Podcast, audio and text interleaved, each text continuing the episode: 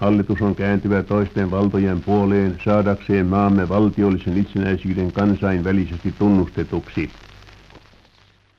Yleisradion ääniarkiston on tallennettu Svinhuvudin lukemana Suomen itsenäisyysjulistus, mutta tallenne on tehty vasta vuonna 1937. Tuolloin Svinhuvud luki julistuksen radiossa Suomen itsenäisyyden 20-vuotisjuhlaohjelmassa. Professori Matti Klinge, missä Svinhuvud kyseisen esityksen eduskunnalle alun perin luki? Niin, siis eduskuntaan istui silloin niin sanotussa Heimolan talossa hallituskadun varrella – talossa, joka sitten on revitty. Ja siellä oli siis alun perin siis suomalaisen puolueen tämmöinen puoluetalo, jossa oli suuri sali, joka soveltui tähän tarkoitukseen. Vanha säätytalo ei soveltunut enää yksikamarisen eduskunnan käyttöön. Sinne ei mahtunut istumaan koko 200 jäseninen eduskunta. Ja sen takia eduskunta oli kokoontunut vapaaehtoisen palokunnan talossa siinä Ateneumin vieressä aikaisemmin ja nyt siellä Heimolan talossa – Itsenäisyysjulistuksessa puhutaan Suomen vuosisataisesta vapauden kaipuusta, mutta viitataan myös nälänhätään ja työttömyyteen. Millainen tilanne vallitsi Suomessa syksyllä 1917, jolloin Suomi julistautui itsenäiseksi? No ennen kaikkea pitää lähteä tässä katsomaan koko Euroopan tilannetta ja, ja mm, Itämeren alueen tilannetta, jonka, josta siis suoraan seurasi se, mitä Suomessa tapahtui. Ja kysymys oli siitä, että käynnissä oli maailmansota koko Euroopassa ja Saksa oli hyvin voittoisana e- edennyt juuri syksyllä 1917 Baltian maissa ja tullut jo lokakuussa Viron puolelle niin, että Venäjä oli lyöty polvilleen oli otettu rauhanneuvottelut siis Venäjän ja Saksan välillä. Mutta Venäjällä oli siis tapahtunut vallankumous tai oikeastaan vallankumouksien sarja sikäli, että ensin maaliskuussa – oli ollut maaliskuun vallankumous ja keisari oli luopunut vallasta ja siitä oli seurannut eräänlainen valtatyhjiö, jonka seurauksena koko Venäjä oli hyvin sekavassa tilassa koko kesän ja syksyn 17. Siellä bolshevikit yritti jo ensimmäistä kertaa ottaa vallan haltuunsa kesällä, mutta se ei onnistunut. Ja sitten he onnistuivat marraskuun alussa 1917 ottamaan vallan haltuunsa. Venäjällä tapahtui siis suuri syvällinen vallankumous ja muutos ja sen jälkeen poliittiset yhteydet Suomen ja Venäjän välillä katkesivat. Suomi oli tunnustanut väliaikaisen hallituksen keisarin vallan seuraajaksi ja haltijaksi, mutta ei ollut enää kysymystä, että Bolshevikin hallitus olisi voitu ymmärtää tällä tavalla Suomen hallitsijan jatkumoksi. Ja sillä tavalla Suomi erosi Venäjästä jo, jo marraskuussa 17 ja äh, tätä oikeastaan pitkään monet Suomessa niin pitivätkin riittävän, ei tarvittu muuta, mutta nimenomaan sitten tuli Saksankin taholta semmoisia terveisiä, että jos halutaan pyytää ulkovaltojen apua, niin se ei voi tapahtua, jos ei Suomi ensin julistaudu itsenäiseksi ja sen takia sitten tehtiin tämmöinen muodollinen itsenäisyysjulistus, niin että senaatti julisti Suomen itsenäiseksi joulukuun neljäs päivä ja pyysi ulkovaltojen tunnustusta silloin mutta sitten se niin kuin vietiin eduskuntaan joulukuun kuudes päivä ilmoitusasioiden joukossa käsiteltiin siellä tämä senaatin antama itsenäisyysjulistus. Suomen eduskunta on 15. päivänä viime marraskuuta nojaten maan hallitusmuodon 38. pykälään julistautunut korkeimman valtiovallan haltijaksi sekä sittemmin asettanut maalle hallituksen, joka tärkeimmäksi tehtäväksi on ottanut Suomen valtiollisen itsenäisyyden toteuttamisen ja turvaamisen. Maaliskuussa 1917 tapahtunut keisarin kukistuminen ja väliaikaisen hallituksen nimittäminen oli tapahtuma, joka aktualisoi kysymyksen, kenelle kuuluu korkein valta Suomessa. Niin, siis Suomihan oli monarkia.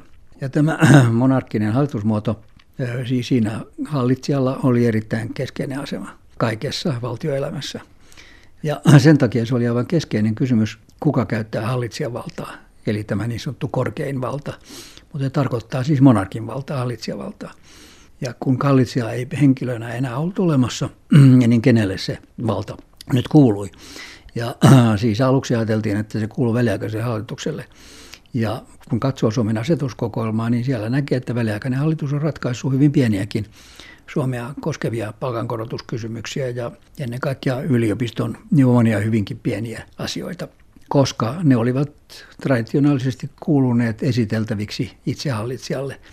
Ja väliaikainen hallitus päätti siis tällaisista sen aikaisen maailman tilanteeseen ja Venäjän tilanteeseen katsoin niin aivan vähäpätöisistä asioista vanhan tradition mukaan. Mutta tätä ei voitu siis jatkaa enää, koska se hallitus, joka meillä nyt oli, niin Bolshevikin kansankomissaarien neuvostot ja muut, ne, niiden kanssa ei voitu samalla tavalla olla yhteydessä ja neuvotella kuin aikaisemmin. Minkälaisia tulkintoja keisari suuriruhtinaalle kuuluneesta Suomen korkeimman vallan periytymisestä esitettiin Suomessa ja Venäjällä?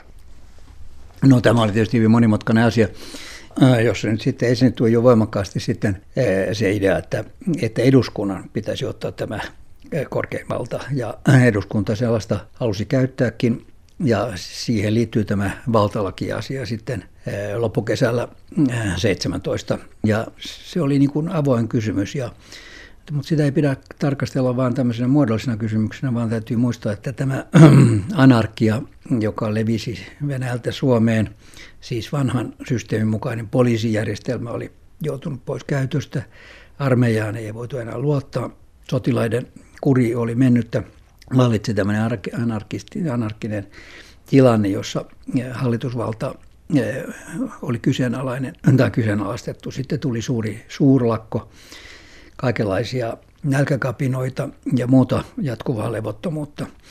Niin siinä vaiheessa porvarillinen puoli Suomea juuri katsoi, että tarvitaan lujaa hallitusvaltaa. Että eduskunta on liian epämääräinen instanssi käyttämään valtaa, kun on sellainen tilanne, jossa tarvitaan nopeita päätöksiä, jossa tarvitaan niin kuin selvää käsitystä siitä, kuka määrää. Ja ennen kaikkea järjestysvallan luominen oli semmoinen, joka oli akuutti kysymys. Et sen takia tätä ei minusta pidä ajatella pelkästään tuommoisena muodollisena kysymyksenä valtioelinten suhteesta noin valtioopilliselta ja teoreettiselta kannalta, vaan käytännön tarpeet olivat erittäin ratkaisevia siinä, miten asioita ajateltiin. Ja siltä kannalta pitää myös ajatella tätä, että siis nälänhätä alkoi tuntua ulkomaankauppa pysähdyksissä, työttömyys, kaikki tämä vaikutti siihen, että tämä lujan hallitusvallan tarve syntyi ja sitä rupesi sitä ajamaan Svinhuvudin johtaman porvarillinen senaatti. Nälänhätä ja työttömyys pakottavat hallituksen asettumaan suoranaisiin väleihin ulkovaltojen kanssa, joiden kiireellinen apu elintarpeiden ja teollisuutta varten välttämättömäin tavarain maahan tuomiseksi on meidän ainoa pelastajamme uhkaavasta nälänhädästä ja teollisuuden pysähtymisestä.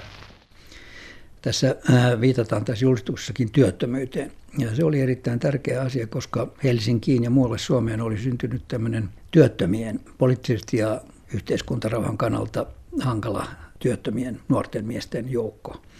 He olivat aikaisemmin saaneet siis työtä näissä niin sanotussa vallitöissä ja muissa Venäjän armeijan projekteissa, joissa oli saatu ymmärtääkseni usein aika noin helpolla ansiota muutenkin tietysti, kun teollisuus oli pysähtymäisillään viennin sulkeutuessa ja markkinoiden sulkeutuessa, niin tämä työttömyys merkitsi nimenomaan tämmöisten työttömien joukkojen muodostumista, joista sitten punakarti rekrytoitiin. Niin että tällaisessa tilanteessa siis syntyi voimakkaan niin selkeän hallitusvallan tarve ja sen takia tämä ajatus siitä, että eduskunta voisi käyttää monarkin valtaa jäi aika niin kuin teoreettiseksi, miten eduskunta olisi sitten voinut käyttää monarkin valtaa, kun monarkin valtaan kuului kaikenlaisten pikkuasioiden jatkuva ratkaiseminen. Palataan vielä kysymykseen valtalaista. Miksi valtalaki kaatui? No, porvarilliset puolueet eivät olleet sen valtala- eduskuntavaltaisuuden kannalla alun perinkään. Koko kysymys on siinä, että kuka käyttää toimeenpanovaltaa. Ja hallitsijalle oli kuulunut suuri toimeenpanovalta ja nyt eduskunta valtalakiyhteydessä niin kuin olisi halunnut sen kaiken itselleen. No kuitenkaan eduskunta ei olisi voinut käyttää sitä toimeenpanovaltaa itse, vaan se olisi täytynyt siis delegoida ennen kaikkea eduskunnan luottamusta nauttivalle hallitukselle tai senaatille. Että se jäi niin kuin näkemättä, mitä sillä valtalailla oikeastaan olisi tehty, jos semmoinen olisi säädetty. Mutta taustalla oli juuri se, että mitä vaikeammaksi tämä tilanne muodostui, mitä enemmän siis tämmöinen yleinen anarkia, nälkäkysymys, työttömyyskysymys muodostuivat, sitä enemmän tähdennettiin varsinkin porvallisella puolella, että nyt tarvitaan määrätietoista hallituspolitiikkaa tai määrätietoista vallankäyttöä. Ja eduskunta kokonaisuudessaan ei missään tapauksessa olisi sitä sellaista voinut harjoittaa. Minun käsitykseni mukaan se jäi niin kuin avoimeksi, mitä sillä valtalailla sitten muuta olisi tehty kuin, että asettaa hallitus. Mutta myös väliaikainen hallitus suhtautui karsaasti valtalakiin.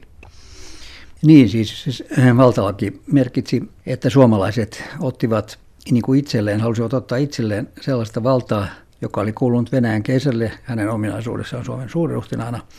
Ja sen takia tämmöistä Venäjän väliaikainen hallitus Venäjän keisarivallan perillisenä ei voinut hyväksyä tätä, että siltä väliaikaiselta hallitukselta siis haluttiin riistää sen asema. Ja sen takia väliaikainen hallitus esti sen toteutumisen hajottamalla eduskunnan.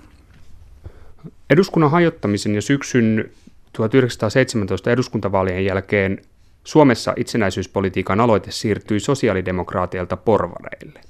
Miksi näin tapahtui? No se on juuri, juuri näin, että niin kauan kuin Venäjällä maaliskuun vallankumouksen jälkeen näytti siellä syntyä tämmöinen vapaamielinen järjestelmä, jossa sosialismillakin tai sosiaali, erilaisilla sosiaalidemokraattisilla sosialistisilla puolueilla oli suuri valta, niin se mm, viehätti enemmän sosiaalidemokraatteja kuin niitä porvarillisia puolueita, jotka yhtäältä tähyilivät Saksaan päin, mutta varsinkin eivät kannattaneet Suomen eroamista Venäjästä. Suurin osa suomalaisia ilmeisesti ei halunnut eroamista Venäjästä. Kysymys oli siitä, että oliko Venäjä nyt maaliskuun vallankumouksen jälkeen se niin kuin ideaalinen Venäjä, semmoinen mitä oli pitkään toivottu, vavaamielinen, uusi federalistinen mm, Venäjä, jonka kanssa Suomi tulisi mainiosti toimeen, joka olisi taloudellisesti ja traditionaalisesti luonnollinen yhteys. Ja vasta sitten, kun osoittautui, että ei semmoista uutta positiivista vapaamielistä Venäjää oikein syntynytkään, vaan Venäjä päinvastoin joutui sekasaron tilaan, niin silloin laimeni tämä innostus, joka oli ollut keväällä maaliskuun vallankumouksen jälkeen. Positiiviset tunteet Venäjää kohtaan hiipuivat jälleen. Venäjä ei ollutkaan se positiivinen Venäjä, jota oli toivottu silloin vallankumouksen yhteydessä. Ja tämä sitten vaikutti asenteisiin. Suomen kansa tuntee syvästi, ettei se voi täyttää kansallista ja yleisinhimillistä tehtävänsä muuten kuin täysin vapaana. Vuosisatainen vapauden kaipuumme on nyt toteutettava. Suomen kansan on astuttava muiden maailman kansojen rinnalle itsenäisenä kansakuntana. Lokakuun vallankumous 7. marraskuuta 1917 oli käännekohta syksyn 1917 tapahtumissa. Ja ilmeisesti juuri tämä tapaus oli se piste, joka sai siihen saakka melko eripuraisina esiintyneet suomalaiset porvaripuolueet ryhmittymään itsenäisyyslinjan taakse. Niin, se on aivan selvää, että silloin voiduttiin lopullisesti hautaamaan tämä käsitys siitä, että olisi syntynyt sellainen uusi Venäjä, sellainen vapaamielinen uusi Venäjä, jota oli toivottu. Samalla sota oli kehittynyt Venäjälle hyvin epäedulliseen suuntaan. Saksalaiset olivat, kuten sanottu, niin edenneet koko Baltiassa ja Venäjä oli joutunut siis polvilleen, niin Venäjä joutunut häviämään tämän sodan. Oli tehty aselepo ja ruvettu neuvottelemaan rauhasta Saksan ja Venäjän välillä. Venäjä ei ollut ulkopoliittisesti eikä sisäpoliittisesti enää niin kuin attraktiivinen, ei ollut kiinnostava, ei ollut luotettava uskottava yhteydellistä Venäjään ei ollut niin kuin saatavissa ainakaan lyhyellä tähtäimellä mitään erikoista etua. Nyt jos vielä katsotaan sitä itsenäisyysjulistusta, niin siinä kiinnitetään niin suuri huomio juuri tähän ulkopolitiikkaan. Eli toisin sanoen, jostakin on saatava apua nälkätilaan, siis ruokatilanteeseen ja, ja siis tietenkin siihen, että siis järjestys täytyy saada maahan palautettua. Ja kun ei ollut enää edes sitä väliaikaisen hallituksen heikkoakaan Venäjää taustalla semmoisena järjestyksen takajana, niin silloin katseet eivät voineet kääntyä minnekään muualle kuin Saksaan. Ja siihen toivoon, että Saksa ottaisi Suomen suojeluksensa. Ja tämähän oli itsestään selvä asia silloin, koska me puhumme nyt itsenäisyydestä yleensä siitä lähtien, että me tiedämme mitä tapahtui. Ja että Suomesta tuli todella itsenäinen maa. Mutta aikalaisethan ymmärsivät asian kyllä varmasti suurimmassa osassa sillä tavalla, että nyt siirrytään yhdestä valtapiiristä toiseen valtapiiriin, Venäjän valtapiiristä Saksan valtapiiriin. Tai ainakin toivotaan, että päästään Saksan valtapiiriin, koska jostakin Suomi tarvitsi sen takaajan. Jos ei enää oltu Venäjän kanssa, niin tarvittiin joku takumaa. Omat voimat ei missään tapauksessa riittäisi, ei sotilaallisesti, eikä myöskään taloudellisesti juuri tämän elintarvikehuollon ja tämmöisen kannalta. Että itsenäisyys oli tietysti tämmöinen aatteellisesti ja symbolisesti tärkeä ja kaunis asia, mutta konkretian tasolla, ja se käy ilmiselvästi siitä Svinhuvudin julistuksessa, konkretian tasolla päähuoli oli kyllä tämä, että täytyy saada ulkomaista tukea tilanteen selvittämiseksi näissä suhteissa, joita tässä mainitsin. Ja sitä tukea ei voitu saada muuta kuin Saksasta. Ja silloin jo toivottiin, siis oli sellaisia piirejä, jotka toivoivat, että Saksan armeija jo silloin, siis vuoden 17 puolella, jatkaisi sieltä Baltiasta Suomeen. Ja ottaisi Suomen haltuunsa ja stabilisoisi tämän tilanteen. Mutta Saksa ei voinut tehdä sitä vielä pitkään sen takia, että nämä neuvottelut Venäjän kanssa olivat kesken. Ja rauhan solmiminen Venäjän kanssa oli tietenkin suurempi tavoite Saksan kannalta kuin Suomen tilanteeseen puuttuminen.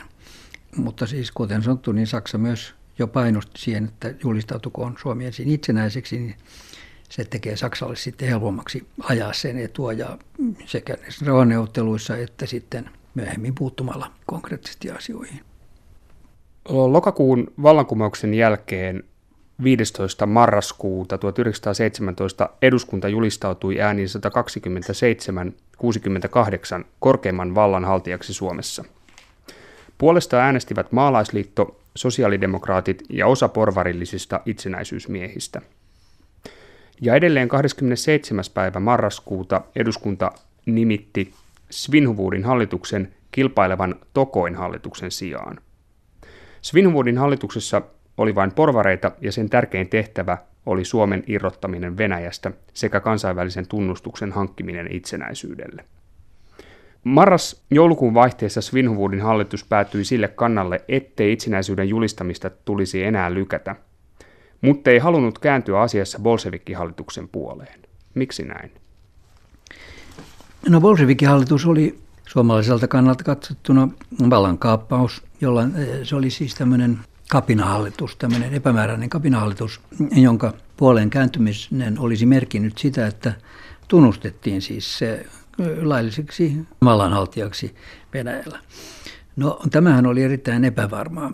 Se koko se marraskuun vallankumoushan oli semmoinen valtatyhjiössä nopeasti, helposti onnistunut vallankaappaus. Ja sekä Venäjällä, Suomessa että kaikkialla muualla maailmassa ihmeteltiin, että tuleeko se kestämään, että mikä, se, sitä, sehän oli aluksi erittäin heikolla pohjalla se Leninin hallitus. Niin, että sen puoleen kääntyminen olisi merkinnyt sen laillisuuden tunnustamista, sen tunnustamista, että se oli Venäjän laillinen hallitus. On selvää, että tämä oli vaikea, sitä ei haluttu tehdä, ja sittenhän se oli siis vallankumoushallitus myöskin siinä mielessä, että se oli kommunistis-sosialistinen hallitus, jonka ideologia oli vallankumouksellinen, joka tarkoitti siis saman vallankumouksen levittämistä myöskin Suomeen. Koko se ideologia ja se niin kuin poliittinen uhka, jota kommunismin voitto merkitsi, niin oli tietenkin vastenmielinen asia Svinhuvudin hallituksen ja porvarillisen Suomen kannalta punaisen Suomen kannalta oli tietysti osittain siis myös tätä vallankumouksellista toivoa, ajatus siitä, että vallankumous tapahtuisi myöskin Suomessa. Suomessakin yhteiskunnallisjärjestys muuttuisi ja se merkitsisi suurta askelta eteenpäin ja toiveiden toteutumista. Mutta kyllä siellä sosialistipuolellakin varmasti oli suuria epäilyksiä siitä, oliko nyt Leninin hallitus ja sen edustama kommunismi nyt sitten sitä oikeaa sosialismia koska meidän sosialistien suuri osa oli tämmöistä revisionistista eli maltillista sosialismia, joka ei kannattanut väkivaltaista vallankumousta. Mutta se tilanne oli niin sekava niin pitkän aikaa sekä maailmanpoliittinen tilanne, maailman sodan sotilaspoliittinen tilanne, Suomen poliittinen tilanne näiden lakkoineen ja nälkäkapinoineen ja jatkuvine inflaatioineen hinnankorotuksineen, työttömyyksineen että ihmisillä oli tietysti tavattoman vaikea tietää, mitä mieltä he oikein olivat ja miten piti suhtautua erilaisiin asioihin. Tämä heijastuu myöskin näissä eduskunnan äänestyksissä ja muissa. Me, me katsomme jälkikäteen niitä kovin noin niin kuin puhdaslinjaisina asioina, mutta olen vakuuttunut siitä, että itse sitä aikaa itse eläneillä ihmisillä oli tavattoman suuria orientaatiovaikeuksia ja vaikeuksia olla selvästi sitä mieltä, että joku toinen ratkaisu on parempi kuin joku toinen. Ja tämä niin kuin yleistilanteen vaikeus, niin se heijastuu selvästi tästä Svinhudin puheestakin ja minusta sitä pitää korostaa tässä meidän historianäkemyksessä edelleen, kun me puhumme itsenäisyysmiehistä, itsenäisyyspuolueesta, niin liian helposti ajattelemme sitä itsenäisyyttä, joka sitten toteutui. Mutta silloin se tarkoitti siis vain eroamista Venäjästä, ja eroaminen Venäjästä sisälsi sen, että täytyy saada jostakin muualta ulkovalloilta sitten apua ja tukea. Mutta saataisiinko sitä, se oli epävarmaa ja hyvin ongelmallista. Svinhuvudin hallitus ratkaisi ongelman niin, että joulukuun neljäntenä päivänä se esitti eduskunnalle hallituksen ilmoituksen, jota myöhemmin ryhdyttiin kutsumaan Suomen itsenäisyysjulistukseksi.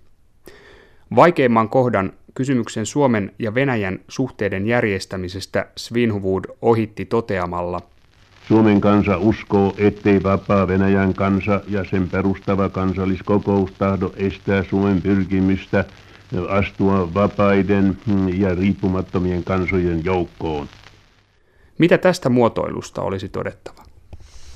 No siitä ensinnäkin käy ilmi se, että, siis, että hän ei siinä tunnusta Bolshevikin hallitusta, vaan katsoo, että koko tämä kysymys on jätettävä semmoisen Venäjän kansalliskokouksen päätettäväksi. Jollainen siis oli, ilmoitettiin, Lelinen oli ilmoittanut, että semmoinen kutsutaan koolle ratkaisemaan hallitusmuotokysymys. Ja tämähän oli sitten koko ajan myöskin valkoisten venäläisten kanta vuosina 1918-19, jolloin suomalaiset eri yhteyksissä halusivat, että valkoiset venäläiset tunnustaisivat Suomen itsenäisyyden, jolloin Suomi osallistuisi jollain tavoin tähän Venäjän sisällissotaan valkoisella puolella kukistaakseen Bolshevikin. Mutta valkoiset venäläiset vastasivat aina, että ei heillä ole valtakirjaa tämmöiseen, että vain kansalliskokous voi irrottaa alueita Venäjän imperiumista. He, eivät he voi etukäteen mennä kansalliskokouksen nimissä päättämään asioita. Tämä oli siis myöskin Finhuurin ajatus ja normaali ajatus, että Venäjä on siinä tilanteessa, että vasta tämmöinen suuri kansalliskokous voi todella puhua Venäjän nimissä. Ja tässä vaiheessa hänkin uskoi, että sellainen kutsutaan koolle ja siellä tulee ratkaistavaksi tämä asia. Ja sen takia Svinhuville oli pitkään vaikeata siis yleensä kääntyä Bolshevikin hallituksen puoleen. Lopuksi suomalaiset niin kuin nöyrtyivät tunnustamaan, että Bolshevikin hallitus on olemassa ja neuvottelemaan sen kanssa. Ja sehän päätyi onnellisesti siinä mielessä, että Bolshevikin hallitus teki tämän ratkaisun, vaikka kansalliskokous ei ollut vielä koolla otti päättääkseen tämmöisen erittäin suuren asian, nimittäin merkittävä osa kuitenkin Venäjän imperiumista irrotettiin. Luopuivat Venäjän kansan nimissä tämmöisestä Venäjän vanhasta omistuksesta. Se nyt ei ole mikään pikkujuttu Venäjänkään kannalta. Ja periaatteessa se oli sikäli tietysti vaikea asia, että sehän avasi tien sitten muille Venäjän reuna-alueille eh, irrottautua. Svinhuvudin hallituksen ilmoitus hyväksyttiin eduskunnassa 6. joulukuuta 1917 ja tämä päivä valittiin lopulta myös Suomen itsenäisyyspäiväksi. Olisiko itsenäisyyspäiväksi voitu valita jokin toinenkin päivämäärä? No ilman muuta tämä 6. päivä joulukuuta oli sitten eh, Stolberin myöhemmin vuonna 19 päättämä eh, ratkaisu, että se oli se käännekohta.